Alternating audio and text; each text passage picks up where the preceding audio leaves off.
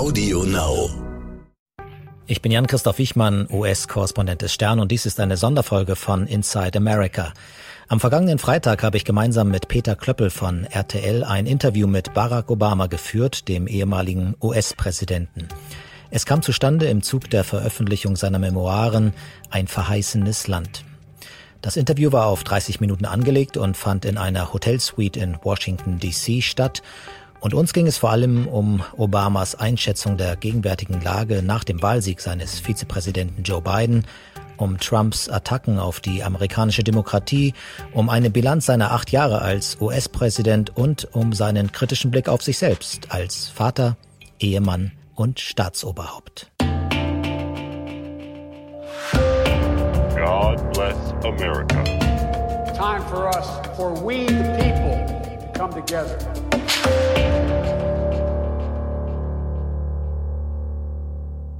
Mr. President, it's an honor. Thank you so much. How are you feeling after the victory of your brother, as you call him, Joe Biden? And are you are you relieved? Are you full of joy, or are you worried of the road ahead? Well, I think all of the above. Um, it's no secret that uh, I have been deeply troubled by the direction of our government uh, under the current president. I am confident about Joe Biden and Kamala Harris being able to redirect our path back towards uh, some of the values that not only were reflected in my administration, but I think uh, are what has made America uh, a leader around the world. Uh, you know, a, a respect for uh, the basic ideals of human rights and democracy and rule of law. Um, the alliances that we've had with uh, uh, our allies in NATO uh, and the belief uh, that we have responsibilities uh, around the world uh, to promote um, democracy and, and human rights and free speech, not embracing dictators. so, in many ways, I'm, I'm optimistic about uh, the country's direction, but I also have to recognize from the results of the election that America remains deeply divided, that we have not solved, and I write about this in uh, my book. Uh, we haven't solved this basic uh, division here in the United States, and I think uh, one that is echoed in Europe and elsewhere. Um, there there are those who are embracing a multicultural um, uh, world uh, in which we have to learn to accept and work with each other, and, and those who uh, are th- are fearful of change uh, and uh, have reacted with nationalism and um, uh, oftentimes look to strongmen and authoritarian figures uh, and and that contest of ideas, I think, uh, is still being fought, and we're still going to have to find better ways to respond. The president is not conceding. There's no transition. Uh, there are no intelligence briefings for the president-elect. Um, do you consider this to be an attack on, dem- on democracy um, by a man who attacked you and started his political career actually attacking you starting you know, claiming that you weren't born in the united states. Right. I i i, th- I think it is predictable. Um, you know donald trump is somebody who has signaled that he doesn't respect many of these uh, basic norms uh, that in the past republicans and republic uh, and democrats have observed. Uh, i write about in my book when i came in to office in 2008. I had deep disagreements with George W. Bush, but he could not have been more gracious and uh, helpful in assuring a peaceful transition of power. Um, uh, Donald Trump's uh, unwillingness to perform that basic democratic role, uh, I think, is going to make it more difficult for the Biden administration to hit the ground running to deal with a major pandemic uh, and the economic crisis that's gone with it. Uh, but I also think that um, one way or another, whether it's uh, done graciously or or uh, whether it's it's done grudgingly. Uh, we will have a new president uh, on January 20th, and and the country will move forward. In your book, you also emphasize very often the value of youth, and uh, you have a huge appeal to young people and their ideas. And you talk about fresh starts, and uh, especially also about young leadership. Joe Biden isn't necessarily a young leader. What does he need to do to succeed? Also, considering his age. Yeah, well, you know what? I'm not. I'm not young uh, anymore either. You know, oh, you're I, younger I, than I, I, am, for example. yeah, I've got a lot of gray hair. Um, but uh, you know, I, I think that the this what Joe uh, and Kamala share with me is a confidence in young people having a voice that needs to be heard, that we want to encourage their participation in our democracy, that we want them to know that they are important uh, and that they have power and that their vision is uh, worthy of attention and should be translated into political power and policy. So, you know, let's take the example of climate change. Um, I, I, don't think Joe would be offended to say that uh, he will not be on this earth when we see the worst ramifications of climate change. Neither will I. It'll affect our children. It'll affect our grandchildren. Um, and so you don't have to be a young person. You just have to care about young people and future generations to say that it's time for us to take much more seriously uh, uh, this existential threat that we all face. And uh, I know that Joe will be committed to re-entering the Paris uh, Accords. He will be committed to uh, reversing some of the uh, executive orders that Donald Trump took to lessen our commitment to curbing greenhouse gases and uh, and I know that uh, many of the young people who will be working in his administration are are some of the same people who started off in my administration and helped to inspire me and focus me on these issues. Mm-hmm. But you also write, and this is something that he will have have to deal with. Making compromises isn't rewarded by American voters. It showed again and again. So, what can we do to, or what can the American people do to learn again to make compromises? Yeah, the, we we have uh, two two different types of problems in terms of our politics. Um, one problem is the machinery of government, our system, uh, has gotten a little creaky. Uh, it needs it needs a tune-up, uh, and I write extensively in the book about what some of the structural barriers to to uh, government are in the United States. Uh, by design, we have a system of separation of powers, and by design, we provide, for example, the United States Senate. Um, uh, it, two senators come from the state of Wyoming with half a million people, and two senators come from California with 35 million people.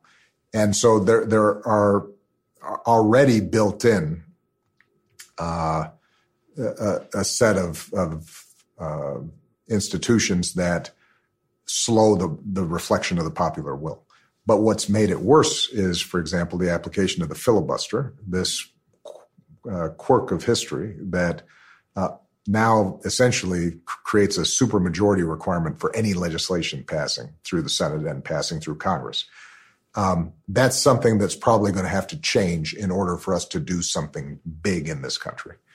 Um, but the other set of problems are really uh, cultural uh, and go beyond politics. Uh, it, has been called the great sort, but uh, in, in our country right now, um, each side has become so divided not just along racial lines or religious lines, but also geographic lines, the difference between how uh, the metropolitan areas vote versus the rural votes.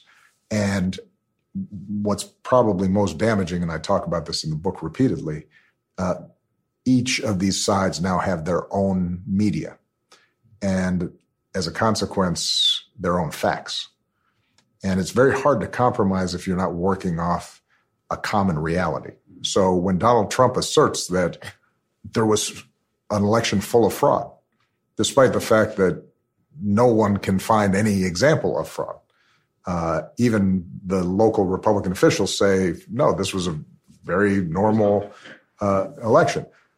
And yet you have millions of people now who believe there was fraud because that's what they're hearing, not just from Donald Trump through his tweets, but also on Fox News and also uh, from talk radio and Rush Limbaugh. And it, it, when you have that kind of detachment from facts, um, then it becomes very difficult to compromise. So, so how we fix that, that's going to be a long-term project. That's not something that one election will fix. And I think Joe will do his best to reach out to Republicans. There may be areas where we can arrive at some compromise.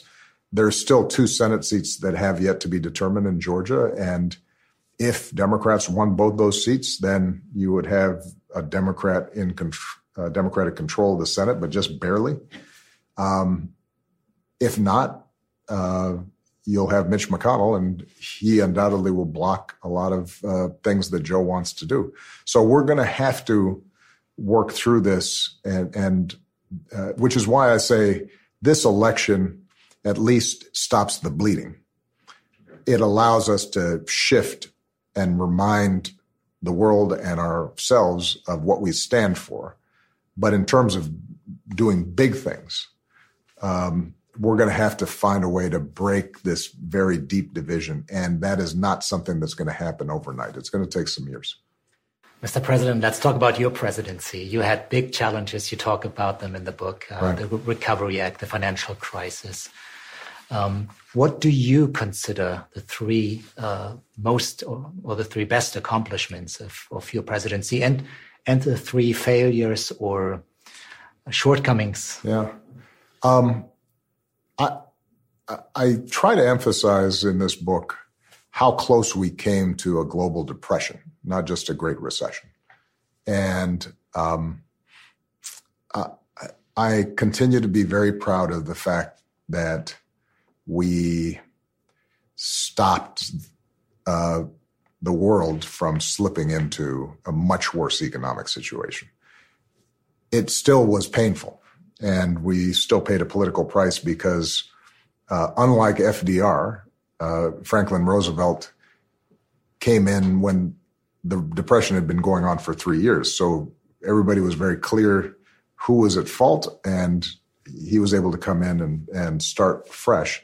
With me, we came in just as things were getting bad people didn't really understand how bad they were.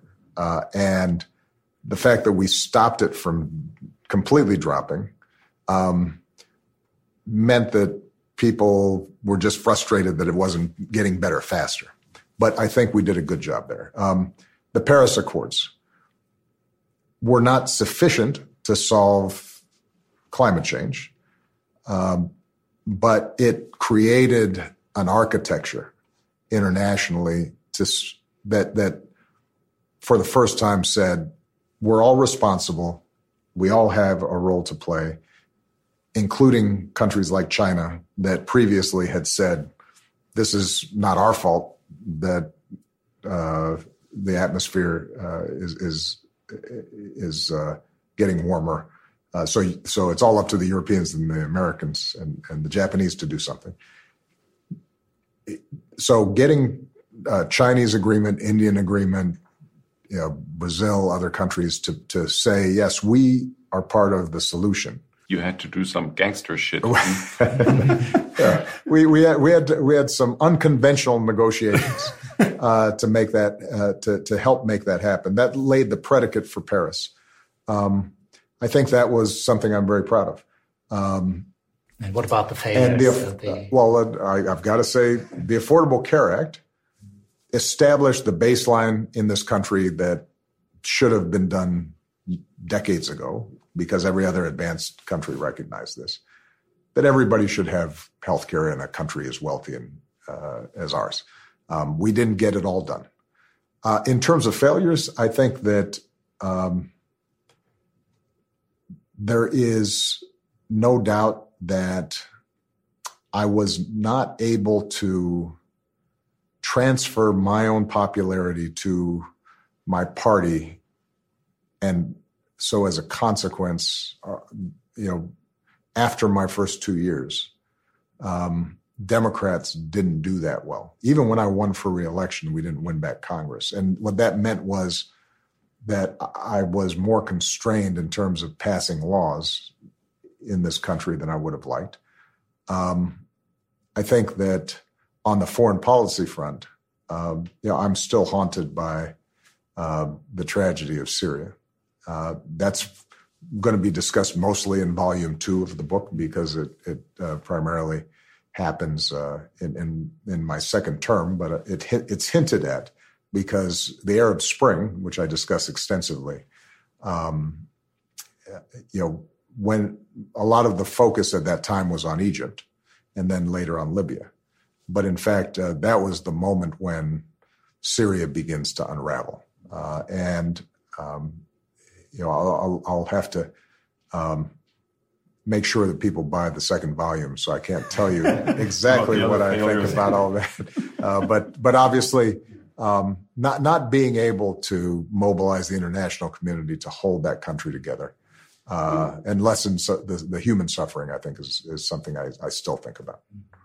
I'd like to hear a little bit about you personally. When I read the book, I saw very much that your childhood already you were very much influenced by women, your mother and your grandmother. Later, of course, also by your wife children uh, and other strong women that you worked with. But at the same time, you realized at a very early age that you were different, different skin color. You had a different upbringing. You lived in a different country for quite a long time. Uh, and not having that ordinary American background gave you, I think, a very different perspective on America. So, what would you say? Which influences were pivotal for you in becoming a politician?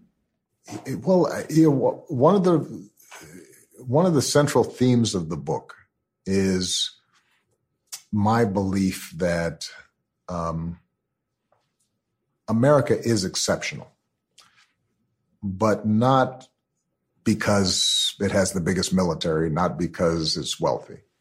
What what what makes America exceptional is the fact that we are uh, perhaps the first great power in history where our population is made up of people that come from everywhere.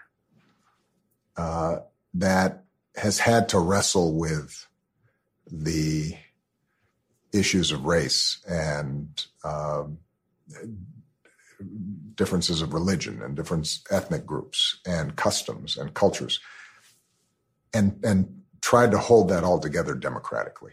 And I think the reason that I ended up getting into politics, as I explained, is that I had to find a way to explain my own life with all these different strands and and all these different um, uh, cross currents. Uh, a, a, white mother from Kansas, a black father from Kenya, living in Asia, a half sister who's half Indonesian, um, and so I thought to myself, well, uh, if if I want to be whole and have a place uh, for myself where I don't have to choose between tribes, then I have to work in order to make America, the idea of America, as a place where we are no longer a collection of tribes conflicting and and trying to defeat each other, but rather we are part of one people. Uh, that that in my own imagination becomes uh, part of my own identity. That project of of building uh, uh, a, a, a a common identity uh, around a common humanity, and um, and and and initially it wasn't politics that I thought was elected politics that I thought was going to be the avenue for that. I was much more inspired by the civil rights movement and social movements like solidarity and you know, Nelson Mandela. And that's and, where you started working at. Yeah, that's exactly right. Yeah. You know, so it, it, was only later that I thought, well, you know, uh, th- there were no great social movements at the time that I uh, left school, and and um, I, I learned a lot working at a grassroots level. That is my orientation. But at some point, I decided, you know, uh, I will try to work within the system rather than uh, from outside the system. Mr. President, your book comes across as very honest. There's, it's a self-examination as a husband, as a father, and as as a president. In a very moving episode, you describe um, the shame you felt um, being busy with your grand pursuits when your mother died. Very moving indeed. Um, and you ask, was I just trying to fill a hole in myself doing all this, or did I try to help the maximum number of people? Right. Do you have an answer now? It's interesting because Michelle and I talk, have talked about this. Um, I, I, think one of the um, one of the things I've learned uh, as I've gotten older, I think I think part of growing up and becoming an adult is recognizing that you you you can't help but start off with various impulses and um, ideas that that come out of your past, right? Your background, your relationship with your parents, you know, uh, traumas you may have experienced, uh, and so part. There's no doubt that part of me uh, initially going into public life, into politics, wanting to achieve, wanting to do big things, probably has to do with the fact that my father wasn't there. Uh, it has to do with the fact that um, I was an outsider, uh, and um, you know that I didn't always uh, have a sense of belonging, right? But as you get older, what you realize is the, you know, the question is what were not, isn't what your initial motivations were, but rather what did you do with them? And I feel that I took those issues of mine, uh, whatever hole I had in my heart, whatever fueled me and my ambitions, um, that I steered them in a healthy way.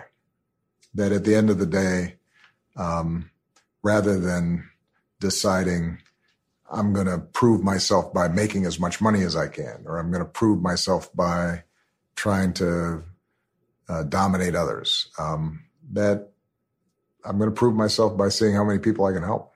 Um, and you know, I, I, I, quote in the book um, a famous speech by Dr. Martin Luther King uh, called "The Drum Major Instinct." And you know, in America, we have parades, and there's somebody at the front who's leading the parade. That's called the drum major. Uh, and he says everybody wants to be first. Everybody wants to lead the parade. He said, you, you know, that's a, a, a, inherent human instinct, right? We want to be seen and be important. And the question is, um, can you lead in service? Can, can, can you be first in helping others? Uh, it's a way of channeling those impulses in a way that hopefully um, are are helpful rather than destructive. And I, would like to think I I figured that out at some point along the way. Talking to the German media, we have to apologize, but of course we would also be interested in your opinion on certain, just mainly one topic uh, about Germany. I had the feeling when I read your description of when you went on foreign trips, you really enjoyed going out, leaving the Washington bubble, this I don't say the swamp, leaving Washington and and everything that is uh, is around here. Uh, and you met a lot of politicians from from India to China, and also you met German Chancellor Angela Merkel. Um, when you look at her now and uh, what she has done and uh, how you have interacted with her, um, what do you think of her now? She's entering her last year in I, her in her chancellorship, and uh, what do you think what the German role should be in the future? I, have said this publicly before. Um, I, I am very fond of Angela Merkel. Uh, she, she is, I think, been an outstanding leader, not just uh, for Germany, but for Europe and for the world. Um, and you know, I'll, I'll, undoubtedly discuss her more in the second volume of the book because a lot of the things we worked on and our relationship deepened uh, as time went on. Uh, as I mentioned initially, I think she was a little skeptical of me. she says, "Yeah, you know, I don't trust people who yeah, make all these fancy the speeches." Yeah, um, still 200. You know, uh, and and we had some disagreements uh, early on in terms of uh, economic policy because I think she reflected the German view, uh, in part grounded in German history, that um, excessive spending and and uh, you know uh, deficit spending is bad, and and I was trying to make the argument that look when you're in the middle of a uh, economic crisis uh, and recession, then we need countercyclical spending, and you know so we'd have these debates, but throughout she was somebody who was steady, smart, focused. Um, uh, I think, as I write in the book, she's instinctually, I think, kind and, and a good person. Uh, and uh, her leadership uh, through so many crises in Europe uh, made her uh, a, a, very important partner. Uh, and I trusted her completely. Uh, you know, there, there were, never moments when we interacted where I felt as if uh, she wasn't trying to do what was right and that she would be honest with me about what she could and couldn't do. She's now she's a good politician. I think she there were times where um, you know on on foreign policy issues or economic issues, she'd have to explain to me these are my constraints in terms of what the German people accept. You know, I talk about the the Greek uh, uh, financial crisis, uh, financial crisis, mm-hmm. and you know, uh, I was pushing Europe as a whole and Angela in particular that look, you can't just let Greece collapse uh, because the economy is too fragile right now, and and obviously she had to reflect the views of the Bundestag and and uh, the German people that why are we bailing out Greece for their problems and um, but she she I think has been uh, very very important in maintaining European solidarity and, and the European idea and resisting uh, a return to the kinds of toxic nationalism that tore Europe apart for centuries. Um, and she will be missed. Uh, I'm glad that you know she was going to leave earlier. Uh, I think because of the pandemic, uh, she decided to stay. Her performance during the pandemic is what I would expect from her. It was based on facts. It was clear. She was honest with with people. Um, I, I, I uh, not only do I think she uh, was she an outstanding partner for me. I think she has been a, a great leader for uh, Germany and and and uh, for Europe as a whole. Mr. President, you are the man of change. Uh, are you still hungry for a change, or does this wear off with age?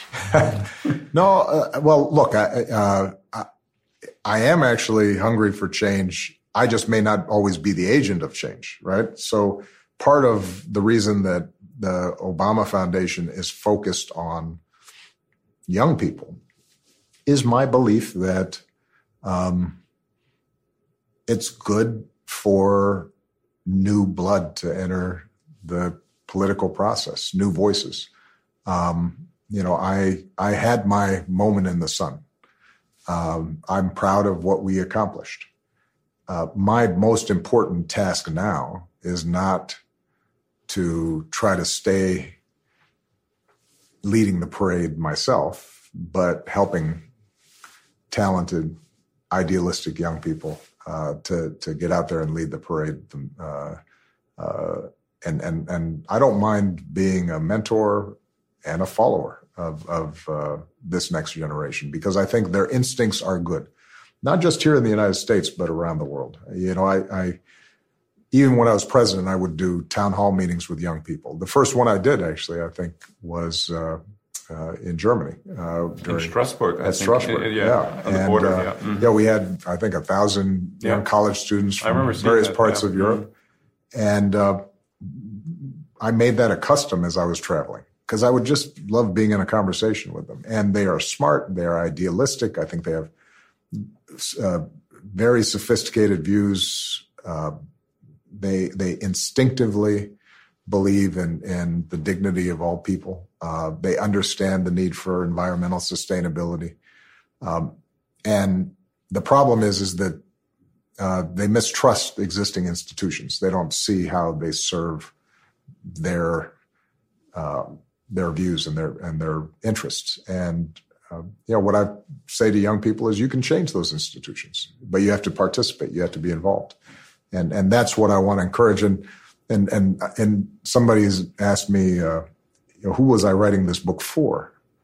And it's really for those young people. I part of the reason I write this book not just as a dry history of my presidency, but as a journey of me as a young man ending up being president and, and then the work of the presidency is because I want young people to understand there's no magic to this. This isn't something that is separate from their lives. Uh, I, I'm not so different from who they are.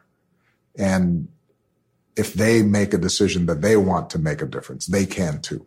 And and and I hope that maybe the book provides them a little bit of a uh, of a roadmap, a little bit of a travel guide for uh, what their own lives can be if they choose to uh, commit themselves to something larger than themselves. Okay, we're running out of time. I know one last question, perhaps.